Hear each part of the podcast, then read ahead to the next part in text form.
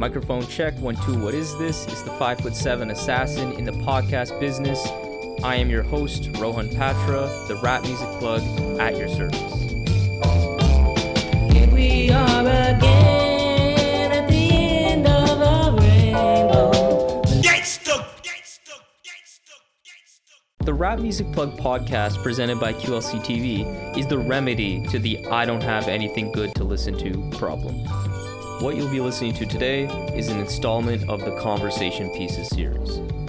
What I'll be doing in this series is shining a light on some inspired gems of creativity in hip hop that I've encountered, providing expanded thoughts on fly things I've taken from the art, focusing on the how and the why I believe an artist ended up accomplishing something, with a more nerdy intention that gives my completely subjective and biased take on what gives the special somethings in rap their magic.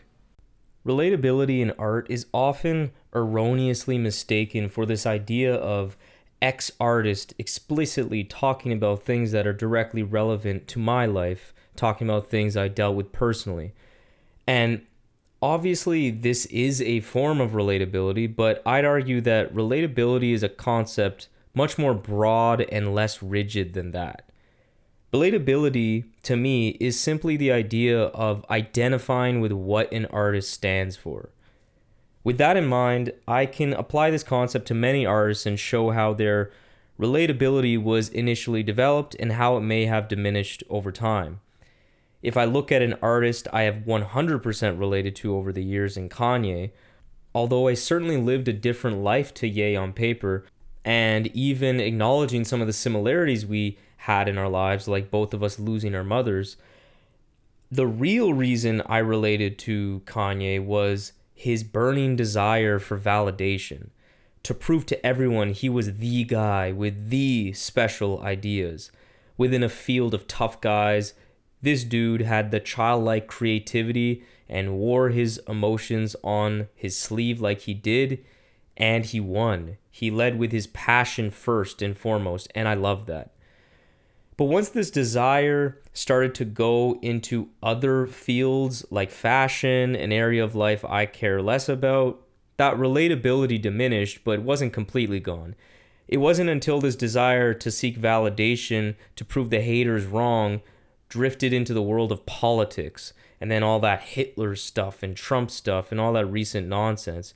It goes without saying that this relatability is now all but gone going off about how the worst people on the planet aren't properly letting you into their powerful billionaire white boy elite club just doesn't move me.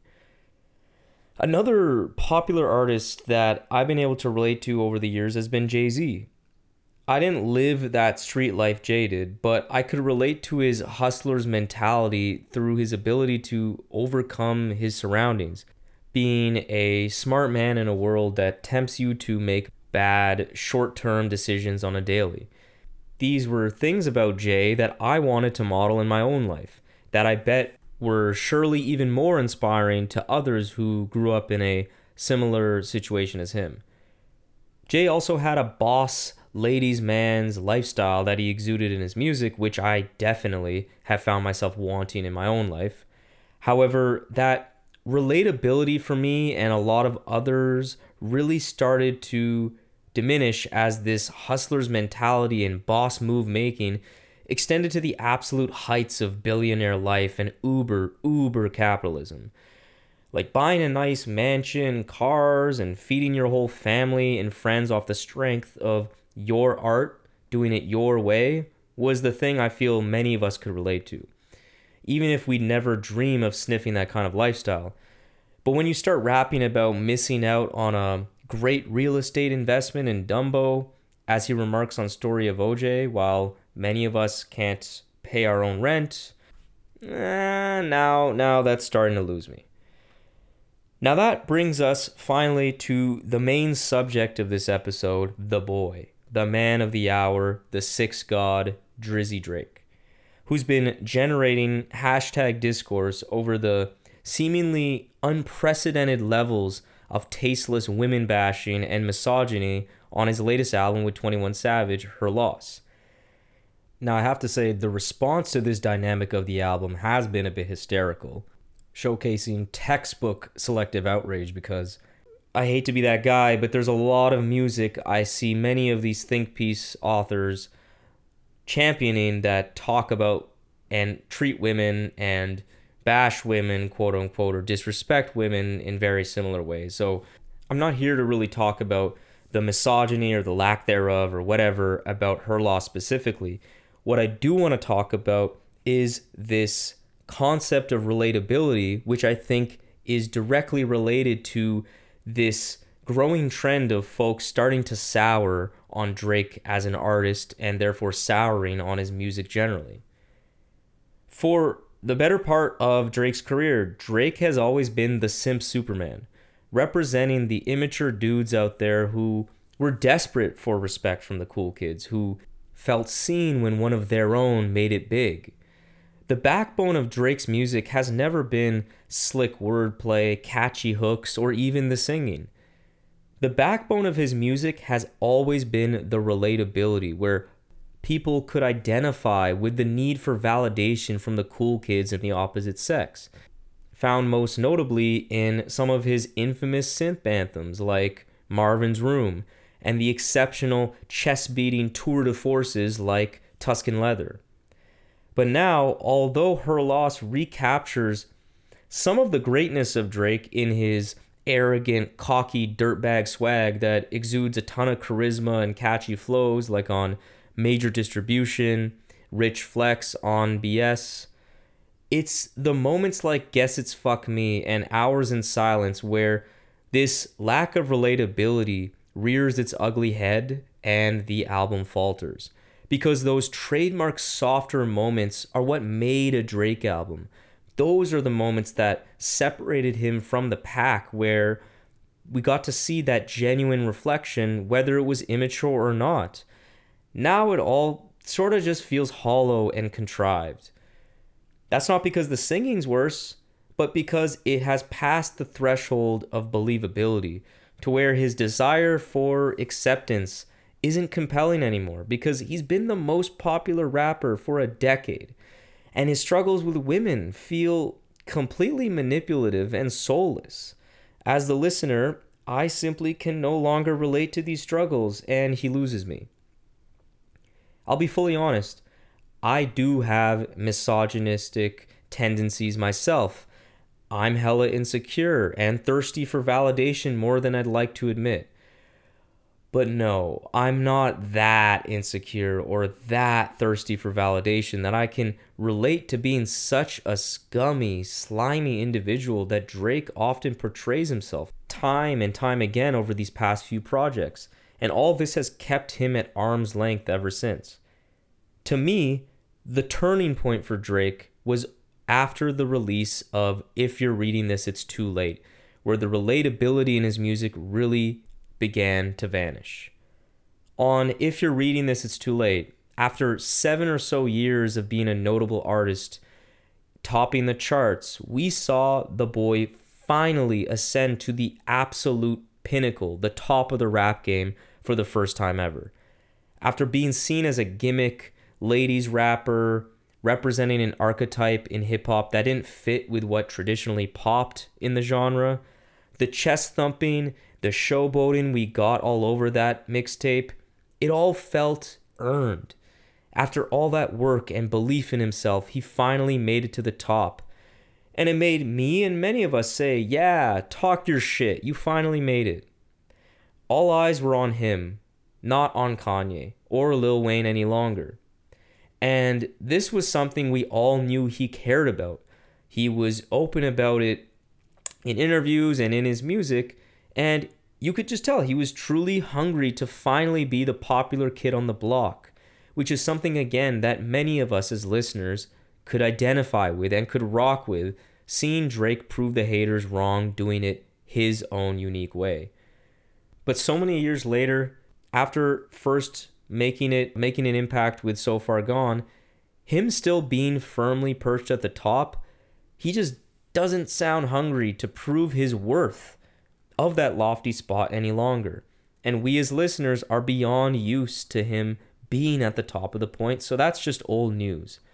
So the incessant, arrogant flossing and excess hits a bit different.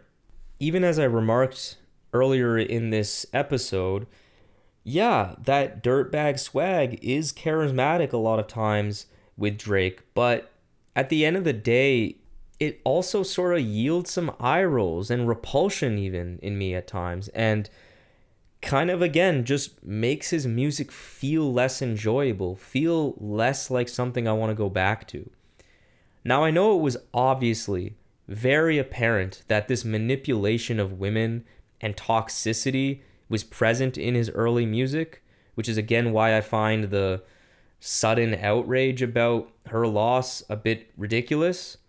However, when he would talk about wanting to find a good girl back then and rapped about issues with women in his life, it still felt like he himself believed that he was wronged in these situations with women or that he was heartbroken or was genuinely searching for something real in this frivolous world.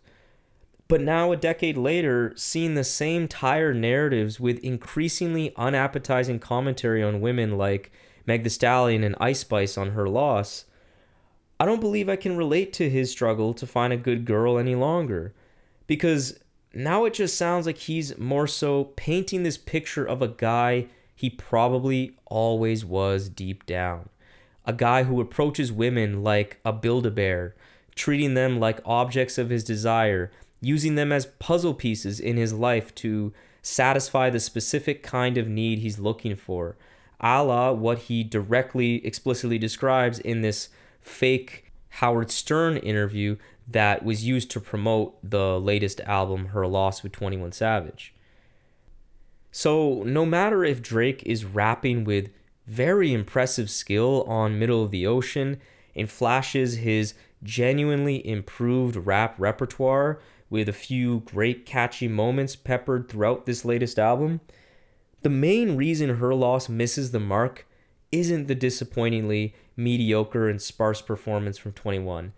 It's the utterly rotten core of Drake's persona, making this album another example of another Drake record in the past few years that fails to impress, but also feels downright unappetizing at times, that can leave an actual unsavory taste in my mouth.